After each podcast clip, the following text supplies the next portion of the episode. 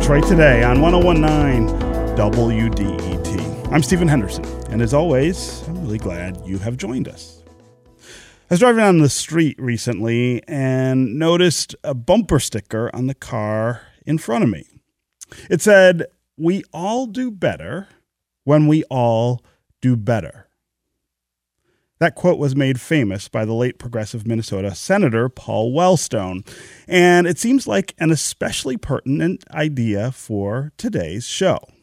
There has been so much in the news recently about inequality and the ways it defines and hinders the lives of so many Americans. But why and how did things get so out of balance? How come so many Americans are struggling just to make ends meet? While the people at the top of the economic scale, the uber rich, seem just to be getting wealthier. It seems like there should be enough to go around, but so often many of us are just scraping by. And while the pandemic has laid bare many of the structures that perpetuate and exacerbate this economic and social inequality, President Biden's recently unveiled American Rescue Plan could mark a really important shift in how we talk about and address poverty in America. We all do better when we all do better. Do we really believe that in America? And if that's true, how come more policy doesn't reflect that as the overall goal? Why do we see things not moving in that direction? I'm joined this hour by someone who thinks a lot about economic inequality about wealth distribution and the role of race and history in our nation's social welfare. Heather McGhee is an American political commentator. She is a political strategist and author of The Sum of Us What Racism Costs Everyone and How We Can Prosper Together. Heather McGhee, welcome back to Detroit today. Good to be with you, Stephen. yes. Uh, so, as I said, you have been with us before on Detroit Today. We had you on the show last June. And so much has happened since then. Hmm. Uh, we began that conversation last year by asking you about your thoughts on the connection between the pandemic and the Black Lives Matter movement and calls for the end to police brutality and systemic racism. How do you think that conversation has evolved since last June? You know, I think it is a massive reason, a massive part of the story of what happened in November uh, with Biden and Harris uh, winning the election. Uh, it's a massive part of what happened on January 5th when something I would not have thought could have happened, which is that a uh, a multiracial coalition came together to put two Democrats in the U.S. Senate from Georgia, giving mm-hmm the Democrats control of the Congress so that we could pass a massive American rescue plan um, without any Republican votes that is going to do such things as cut child poverty in half, uh, refund our public schools, our counties, and states to make sure that we have the resources to help our people in this time of crisis, offer survival checks uh, to virtually every American, extend unemployment insurance benefits and uh, support for essential workers. And that's just the down payment, right? We we know that the administration has recently teased that it wants to do three trillion dollars more to do what it's called Build Back Better, and it's under four four guiding principles addressing inequality, climate change, uh, and racial justice is one of those four. And so you know it's it's the movement helped power people to wade through high water stephen to, to vote right? I mean we had uh, voting rules that were not optimal in in most states in the country. We had a pandemic. Um, we had people fearing for their lives and yet we had record high turnout because people recognize that what they do on election day matters. It can change the course of history. It can make their family is able to prosper and thrive or not. And so racial justice was the way to win uh, actually the kind of uh, economic supports that all of our families need. And that's really what I talk about in my book is that when we when we recognize that we have so much more in common than that divide us and when we pursue fairness and justice for some of us it makes society better for all of us. Mm. So Georgia is I think a great sort of jumping off point to, mm, to, to mm. talk about uh, this because, as you point out, January 5th was a remarkable day in America because of what happened uh, in Georgia with these runoff uh, Senate races. But yesterday in Georgia, we saw the mm. state legislature and the governor take a real swipe at uh, yeah. at that progress and try to make it harder for many of the people who did show up to vote uh, on January 5th to, to, to vote in the next elections there. And, and so if we go back to this idea that we all do better when we all do better, I, I, I, I always just pause and think, do we really believe that? Mm-hmm. Is that really the way things play out in this country? It seems like when some of us do better, others of us feel threatened and yeah. take take actions to make sure that uh, that that doesn't continue. That's exactly right, Stephen. So I wrote the Sum of Us uh, in order to try to answer the question: Why can't Americans seem to have nice things? And by nice things, I don't mean self-driving cars, which frankly, I don't think we need, mm-hmm. or, you know, laundry that does itself. I mean, things like reliable infrastructure, um, you know, pipes without lead. Um, I mean, a well funded school in every neighborhood. I mean, a reasonable and, and fitting response to the big challenges we face, like climate change. I mean, universal health care, a public health system that could have avoided the United States, the United States having the worst in the developed world response to the pandemic. I, I, I mean the kinds of things that impact black and brown people disproportionately, right? Wages that can't keep workers out of poverty. But I also mean the way that all of us seem to suffer from a, a country that is seeming more and more dysfunctional and unequal by the day. Mm. And when I set out on this journey to write the sum of us, the first big insight that set me on my path was the identification of exactly what you say that when we all do better, when we all do better is actually not the big story that many Americans hold. The, the big story that many Americans hold is actually this zero sum game, mm-hmm. this idea that there are only so many points on the board and that if I score one, that means you can't score one. A dollar more in my pocket must mean a dollar less in yours. And put in racial terms, as it is understood in the United States, this is an idea that is held much more often by white Americans. And it's the idea that progress for people of color has to come at white folks' expense. Now, that's not something that Black and Brown people believe. We don't believe our progress has to come at white folks' expense. We are more in the we all do better when we all do better camp. Mm. And yet, this zero sum story, which is a lie, has been sold to white America by people who profit from us being divided, by people who profit from white Americans cheering the destruction of public goods and public investments that could help them just because it might also help the people they think are on the other team. Hmm.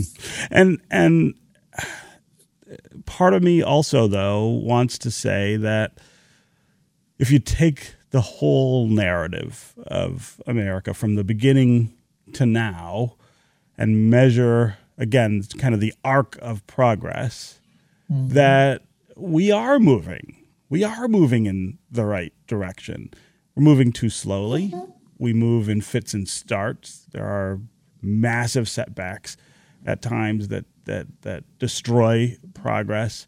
But January fifth, and, frankly, uh, November third last year, where uh, Kamala Harris became.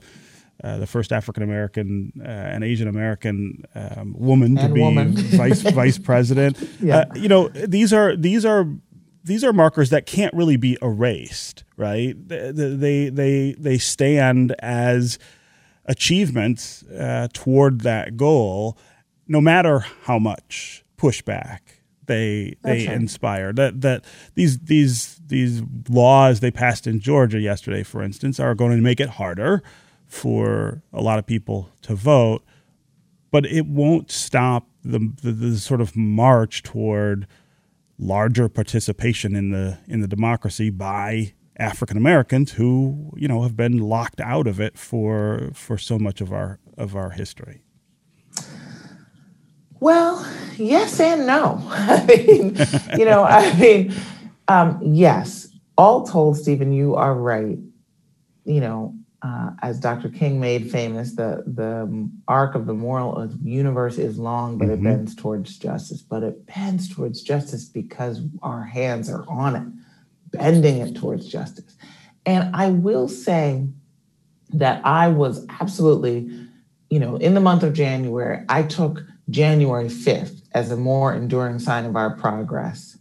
Uh, the multiracial coalition that changed history that put this country on a course to be able to deal with some of the basic problems that we have, as opposed to continuing to keep us mired in corruption and incompetence. That was huge. Mm-hmm. And then January 6th happened. Right. And a white supremacist riot fed by a big lie about election fraud in places like Detroit, a lie that is, is only common sense if you have this stereotype that, of course, people of color are more likely to be criminal. And of course, a multiracial coalition of voters could not be more legitimate than a white coalition of voters who voted for Donald Trump, right? Donald Trump won the majority of the white vote. Joe Biden won the majority of everybody else, a multiracial coalition. That lie caused the death of a number of people, including a police officer, mm-hmm. when we were supposed to be hearing from the same crew that Blue Lives Matter. And then that lie has been voted on by the majority of the Republicans in Congress who voted to decertify a, an election that had zero fraud. In fact, the only fraud we've been able to find from the past couple of elections that was of any significant scale has been perpetuated by Republicans. Mm-hmm. And then that lie was used to as the logic for 250 bills to make it harder for Americans to vote. Listen, black, white, and brown. We talk about this as a civil rights issue because it's clear that Republicans don't want black people to vote because they vote for, for Democrats. But, you know, when we at Demos, my former organization, took a voting rights case to the Supreme Court in Ohio about purging voters for just not voting for two election cycles, you know, making disappearing them from the voter rolls. Our named plaintiff was a white middle-aged uh, Navy veteran, right? Mm. If you make it harder for people to exercise their constitutional right of self-governance, if you put up all these barriers, you're not only going to sweep black people into the democratic margins, you're going to make it harder for many of your people. When there was a poll tax in the American South, the the rates of, of voting across all races were abysmally low. You basically had what they want, which is a muted voice of the people so that the hands of, of government can be tied and in the control of the white wealthy elite and that's really what i talk about in the sum of us the fact that who who benefits when working in middle class people of all races don't have their voice heard in Washington. It's the big corporations, it's the corrupt politicians and the people that that that that pay them, it's the lobbyists, it's the people who want the economic and political status quo, who want a society where 1% of the population owns more wealth than the entire middle class and 40% of adult workers can't aren't paid enough to make meet and make ends meet. Mm-hmm. That's what they want, and that's what they get with this voter suppression. Right, right, um, and and you know, moving the needle with the the people who are also victims of that paradigm, but who support it because they fear that really they might be more likely to be victims of black progress or uh, the eradication of poverty is is the I mean that's the uh, that's the kind of central tension uh, mm-hmm. in our in our national narrative. How do you convince them that um, that again when we all do better, we all do better. yeah, that's right. I mean, that's what I'm trying to do with the sum of us. Um, you know, the subtitle is what racism costs everyone yeah. and how we can prosper together. And the core idea at the heart of it is that society rests on a web of mutuality. There are things that we have to do together that we simply can't do alone. And that throughout our history, uh, leaders in both parties recognize this. I can't make my own electric grid. I can't make my own vaccine and distribute it to the people, right? You know, this this idea that we have this go it alone system, this this dependence on the quote unquote market, which just really means, you know, us turning to the people who have the most in the private market, meaning, you know, us relying on wealthy people and the current distribution of wealth as it is, is, is a lie. That's never been the way that our country has thrived. It's never been the way to prosperity. In the 1930s, 40s, and 50s, we had a social contract mm-hmm. where government, labor, and business agreed that the point of all of this was to ensure that our people have a higher and higher standard of living. And that created the greatest middle class the world had ever seen. And yet it was through smart public investments and public protections that really began in the wake of the Great Depression and the Gilded Age in the 1930s with the New Deal. And it included massive subsidies of home ownership. It included strict protections around labor, the enforcement of labor laws to make sure that people could join in a union. It included things like the GI Bill of 1944, mm-hmm. which made college go, college degrees and home ownership uh, available virtually for free uh, to millions of people. And yet, all of that that I just described was either by explicit racial designation or by impact because of existing segregation for whites only. Yeah. And that's how in the 1950s and 60s, we had a thriving white middle class and Black people knocking on the door saying, Hey, I want to be a part of that social contract too. I want to see that American dream. And when they did, Stephen, this is what happened. It's the story at the heart of my book. It's it's what happened to public pools. And I use the swimming pools as a story mm-hmm. and a metaphor, as an example of that big public protection and investment, the sense of public goods that thrived to help create a, a great middle class and yet were was often segregated and for whites only. And in the late 1950s, Black families said, hey, it's our tax dollars that are funding those public pools. We want our children to swim too. And what happened? Across the, the, country, they closed the darn pools. They drained the pools. It's exactly right. They drained the public swimming pools rather than integrate them. And so, what did that mean? It meant that white families lost out too. Yeah. It meant the community itself, the thing that was sort of the beating heart, the town center, was gutted. Uh, I travel in my book across the country. I take a number of stops in Montgomery, Alabama, where their public park system, they closed it for 10 years hmm. rather than integrate it. They sold off the animals in the zoo, Stephen. and, so, and so that's why, I mean, I laugh because of the absurdity. And yet, of course, sure. it's not just about pools and parks, it's about roads and bridges and water systems. It's about the minimum wage being high enough to feed a family. It's about funding our public schools. Yeah. It's about the infrastructure, not only that we haven't maintained since the 50s, but that we haven't built, including the soft human infrastructure like universal childcare and paid family leave. And the fact that we have made college, which used to be free when it was mostly white folks going, into something that you have to go far into debt yeah. for because we've drained the public pool of funding for our state colleges and moved from grants to loans. This is the story of American inequality, and you can't tell it without the central character of racism. Yeah, yeah. Okay, uh, we're going to take a quick break, and when we come back, we're going to continue this conversation with Heather McGhee. Uh, we want to get you involved in the conversation too. Let's get going on the phones. Call and tell us what you think uh, there is to be hopeful about now in terms of dealing with poverty and inequality now that there is a Joe Biden administration rather than a Donald Trump administration. Uh, what kinds of policies by the government or by your employer would create more stability in your life? And how do you see racism and social policy playing out in your life and in your community? In policing, policies around voter suppression, other areas of American life? 313 577 1019 is always the number here on the phones. You can go to Facebook or Twitter. We'll include you in the conversation that way. We'll be right back with more Detroit Today.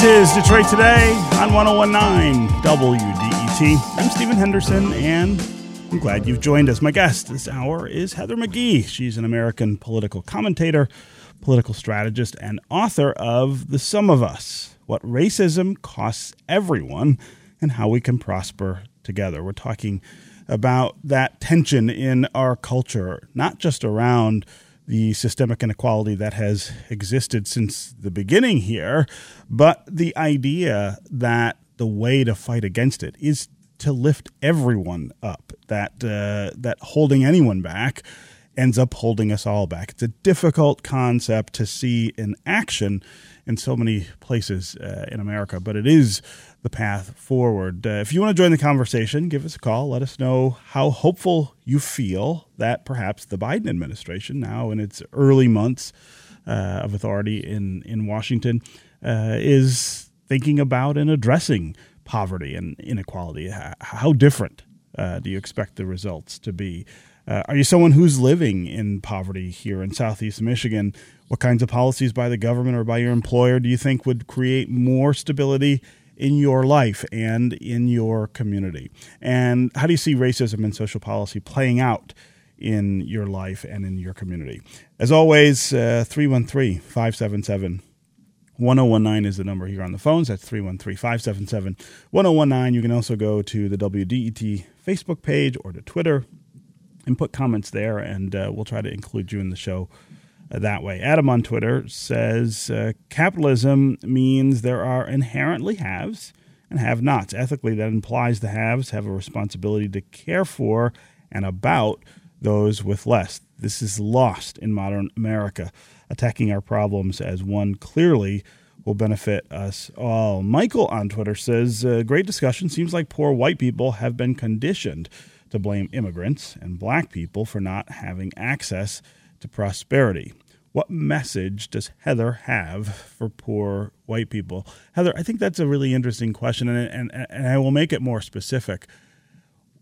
I, we like to talk about change, actual change on this on this program, and that means action. That means doing something affirmatively different than what you do now. So, mm-hmm. what is it that individuals can do who are part of this dynamic that uh, that perpetuates inequality out of fear that somebody else might get more uh, than you have.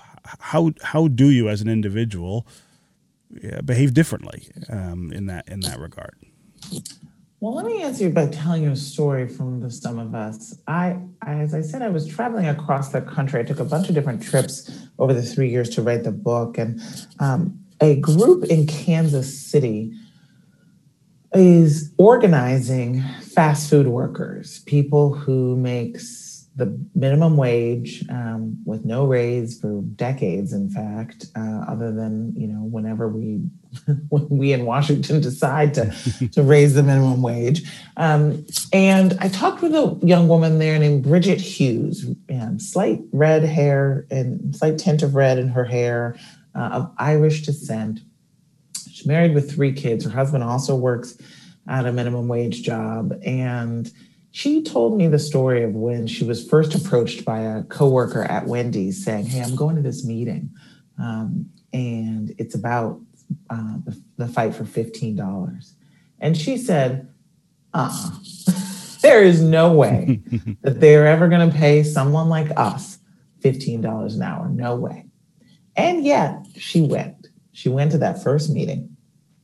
She went to that meeting and a Latina woman stood up and described her life. She described uh, having three kids in a two bedroom apartment with plumbing issues and how she felt trapped in a life where things were never going to get better. And Bridget said to me, I saw myself in her. Now, why was that so important? Mm. Because Bridget, as a white working class woman in America, had been sold that zero sum lie that we talked about earlier. She said, in her own words, she said, You know, I believe the stuff about immigrants coming over and stealing our jobs and not paying taxes and committing crimes. I believed the stuff about black folks just wanting to to cheat their way to get ahead and and and and you know committing crimes and and and I realized once I joined in with what her organization is called Stand Up KC, it's a, it's a minimum wage fast food worker organization in Kansas City. She said, once I joined in and I started organizing with those same people, I realized it's not about us versus them. Mm. In, in order for us to come up, they've got to come up too. Because as long as we're divided, she told me, we're conquered. Now, that's what she said to me. she said, basically, this is also about white folks learning that racism has a cost for us too, because, as she says, it keeps us divided from our Black and Brown brothers and sisters. So we need to understand that as white workers, we too need to stand up and fight against racism. Mm. Those are her words. So that's the promise, right? That's the kind of change that we can see. And you know, I've I've done many different things to try to move the ball forward for our people in this country, all those who struggle. I've done research, I've drafted legislation, I've testified before Congress. You know, I've I've run a think tank, Demos. I have, you know, gone to law school. Um, but really, when it comes down to it, the people that I saw who had really transformed their own thinking, who had really gained a level of personal power, that this light had come on in them that, that nothing could put out, those were the people who had rolled up their sleeves in organizing, whether it was Bridget and her coworker Terrence, uh, a black man, very similar story, who's now a leader in the fight for 15 in a union, or the workers that I met in Mississippi who were trying to organize a Nissan plant, mm-hmm. um, dealing with the fact that you know that the foreign auto workers had set up shop in the South to avoid paying good union wages, right? This this fight that I'm sure your listeners knew about when UAW worked for 10 years to try to organize Nissan and failed by a few hundred votes. And when I went and I sat with those workers, it was so clear that it was about the racial divide. Wow. But I talked to black and white workers who said, we have got to organize white workers. They have got to be a part of the solution because when they think if the blacks are for it, I'm against it, which was a direct quote. If the blacks are for it, I'm against it. If that's what they think about unions, that's why we have this loss of union power across the country. That's why we have the middle class on the ropes because white people really turn their backs on the formula that helped create the middle class. They turned their backs on the Democratic Party. Once the party of the New Deal became also the party of civil rights, the majority of white people stopped voting for Democrats for president. We have not had the majority of white folks vote for a Democrat since Lyndon Johnson signed the Civil Rights and Voting Rights Act. Right. Right. We have not seen that. So that's really what this fight is about to restore some of what this country used to be able to build for itself and secure for its people back when it was for whites only. It's time to, as we say, refill the pool of public goods for everyone. Hmm. Mm-hmm. Uh, again, 313 577 1019 is the number here on the phones to participate in the conversation. Let's go to Henning in Rochester. Henning, welcome to the show. Thank you. Go ahead. Oh, I hope uh, I'm, I'm probably going to be a little bit of the devil's advocate here, and I'd like to point out that politically I'm so far that I to the left that I might actually make uh, Bernie Sanders blush. But as a European in in in America, sometimes it frustrates me to see uh, us, so to say, on the left, splitting ourselves by talking about something that's ridiculously important, such as racism. But I think clearly the biggest divide in American society is between rich and poor. And I think by infighting, we weaken ourselves and we basically do the, the Trump wing, the extreme right, uh, a gigantic favor by just uh, rolling around in the mud instead of, of coming up with an amazingly strong unity that we could be. Mm-hmm. So, so, Henning, I I, I want to dig just a little deeper into into uh-huh. your thinking here. So, uh, are you saying that you think race and racial inequality is kind of a distraction from the discussion about poverty? It could be. It can be used as a distraction. I'm not dismissing it as a distraction, obviously, because that would be incredibly stupid of me. Because obviously it's not. But I think from where I sit, which is obviously uh, in a position of, of a whole lot of white privilege because I'm a I'm a well-off white, not well-off, but I'm doing fine, white middle-aged man. So uh, a lot of people would say, "Who are you to talk?" And of course, I'm not. Uh, but but I'm just saying that mm-hmm. I think having lived here for 25 years, what really really divides Americans is between it's between rich and poor, mm. no matter your sexual orientation, no matter your race, not thereby not dismissing the discussion of racism, but I'm just saying I think we should take it in the opposite order because I think we miss out on a, on a great strength uh, that I think somebody like Bernie Sanders often finds in a crowd. He can talk to a crowd of 2,000 Trump voters, and after half an hour, they're all convinced that uh, they should actually be Bernie Sanders voters instead because it makes sense. It's rich and poor. The mm. rich have got all the power. The poor have got absolutely nothing, no matter their the color of their skin, their gender identity, or their sexual orientation. Wow, wow, Henning, I think, we cheat, I think we cheat ourselves out of a out of out of a very very big victory by by not sticking together and instead dividing ourselves and and throwing mud at each other. I think I've been to a lot of Trump rallies because of my uh, job as a reporter. Mm-hmm. And, and for the life of me, I can't understand why they think like they think. But I get the impression that sometimes I mean, these a lot of these very poor white people stick their nose out of their door in the morning, and uh, the whole world tells them that they're awful and they should be ashamed, publicly apologize, and they're most likely racists. And then they say, "Now, by all means, come and work with us." That's not a, the beginning of a great friendship, as they would say in Casablanca. Yeah. right. Henning, I really, I really appreciate the call uh, and the perspective. Heather, react to what what Henning's saying. Yeah, here. I'm so glad Henning that you called in um, because I think this is really the debate.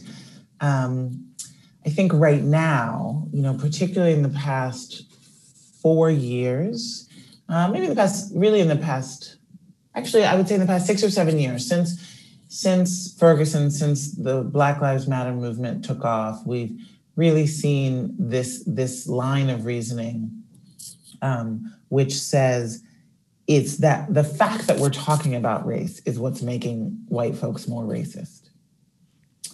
Hmm. And um, I don't think that the data bears that out in the sense that, um, you know, the majority of white people have uh, voted for the Republican Party, have have been anti-government, been anti-collective solutions, have have really sort of believed the, the lie about the zero sum. And the data shows that that's been the case ever since really the late 1970s, really turbocharging with Reagan, really crystallizing the, the anti-government, demonizing poor black people, welfare queen, you know, political rhetoric.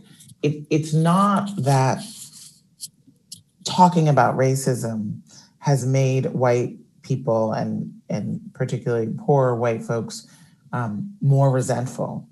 It's that the message from the white right wing elite for three generations now mm-hmm. has been government used to be on our side, and then government became on the side of the black and brown people. Mm. They're taking something from you and giving it to black and brown people. pointing out the cruelty of police brutality is is not what has caused white Americans to believe in the zero sum. So I, you know, I think that right now there's so much attention to racial justice that it's um, it's easy to think, oh, well, that must be the problem. But this problem is much older, mm-hmm. right? This this problem is much much older uh, than than the resurgence in the past seven years of a racial justice conversation, right? Yeah. Um, I will say that I understand why it feels as if the left in general, or people who believe that everyone should have a decent life and that we all play a role collectively through the government and through labor unions through our, our vehicles for collective action right how do we get together to, mm-hmm. to make things better um, that that we have a that there's a job to do to make our lives better and solve big problems that general group i don't always want to talk about left or right because that you know that yeah is not always accurate right we have so there's so much more that unites us than what divides us um, however, and I'll just keep going just to say that I think that there's so much more that unites us than divides us. And absolutely, we should talk about class. We should talk about the divide between the rich and everybody else. But I will say that we did a, a deep um, study to try to figure out whether or not you could just talk about class. You could just say it's the 1% versus the 99%. And if that message would be the Trump message, the. Republican message of, you know, it's about the immigrants and the rioters in the streets, right? The race-based scapegoating message. Can can talking about class only beat talking about race? And the answer was no. Even with white union workers who who you would think are the most you know most mm-hmm. susceptible and and embracing of the populist bernie sanders type message because the racial story is so deep in america and that's where i think maybe you just you know it's it's so deep in america that if you don't speak to the racial story you know someone can go to a bernie sanders rally get back in their truck turn on talk radio and that message will be more kind of at a gut level and a heart level makes sense because it's about who you are. And people aspire to be rich. Right? You know I mean? That's part of the problem. so that's why what we discovered, and this was one of the insights that I try to carry forward in the book, mm-hmm. is that we have to talk about race. We have to give people a, a way to understand the things they see. Why this neighborhood looks poorer than that neighborhood, why it is that Black men are more likely to go to jail, what's going on with the underfunding of black schools. What's going on in flint? You you've got to give people a way to understand that. And yet you also have to realize who's doing it. It is a narrow white elite that is writing the rules to keep black and brown people down. And when the white folks side with that narrow white elite they get held down too. Yeah. that's the way it works. Yeah. Okay. Heather McGhee american political commentator political strategist and author of the sum of us, what racism costs everyone, and how we can prosper together. It's always really great to talk with you. Uh, thanks so much for joining us today. Thank you, Stephen. Thanks for the calls. Yeah. That's going to do it for us this week. Before we go, I want to thank everybody who has contributed to our spring fundraiser here at WDET and really quickly make the point that not everybody is able to support WDET financially, and that's okay. That's why we really, really count on those of you who can to help sustain all of this for those who can't. It's a really important dynamic that is part of the fabric of our community here at WDET. Come back Monday when State Senator from Detroit Stephanie Chang is going to join the show to talk about Asian American discrimination and new voter suppression bills in the state Senate. This is 1019 WDET FM, Detroit's public radio station, your connection to news, music, and conversation. We'll talk again on Monday.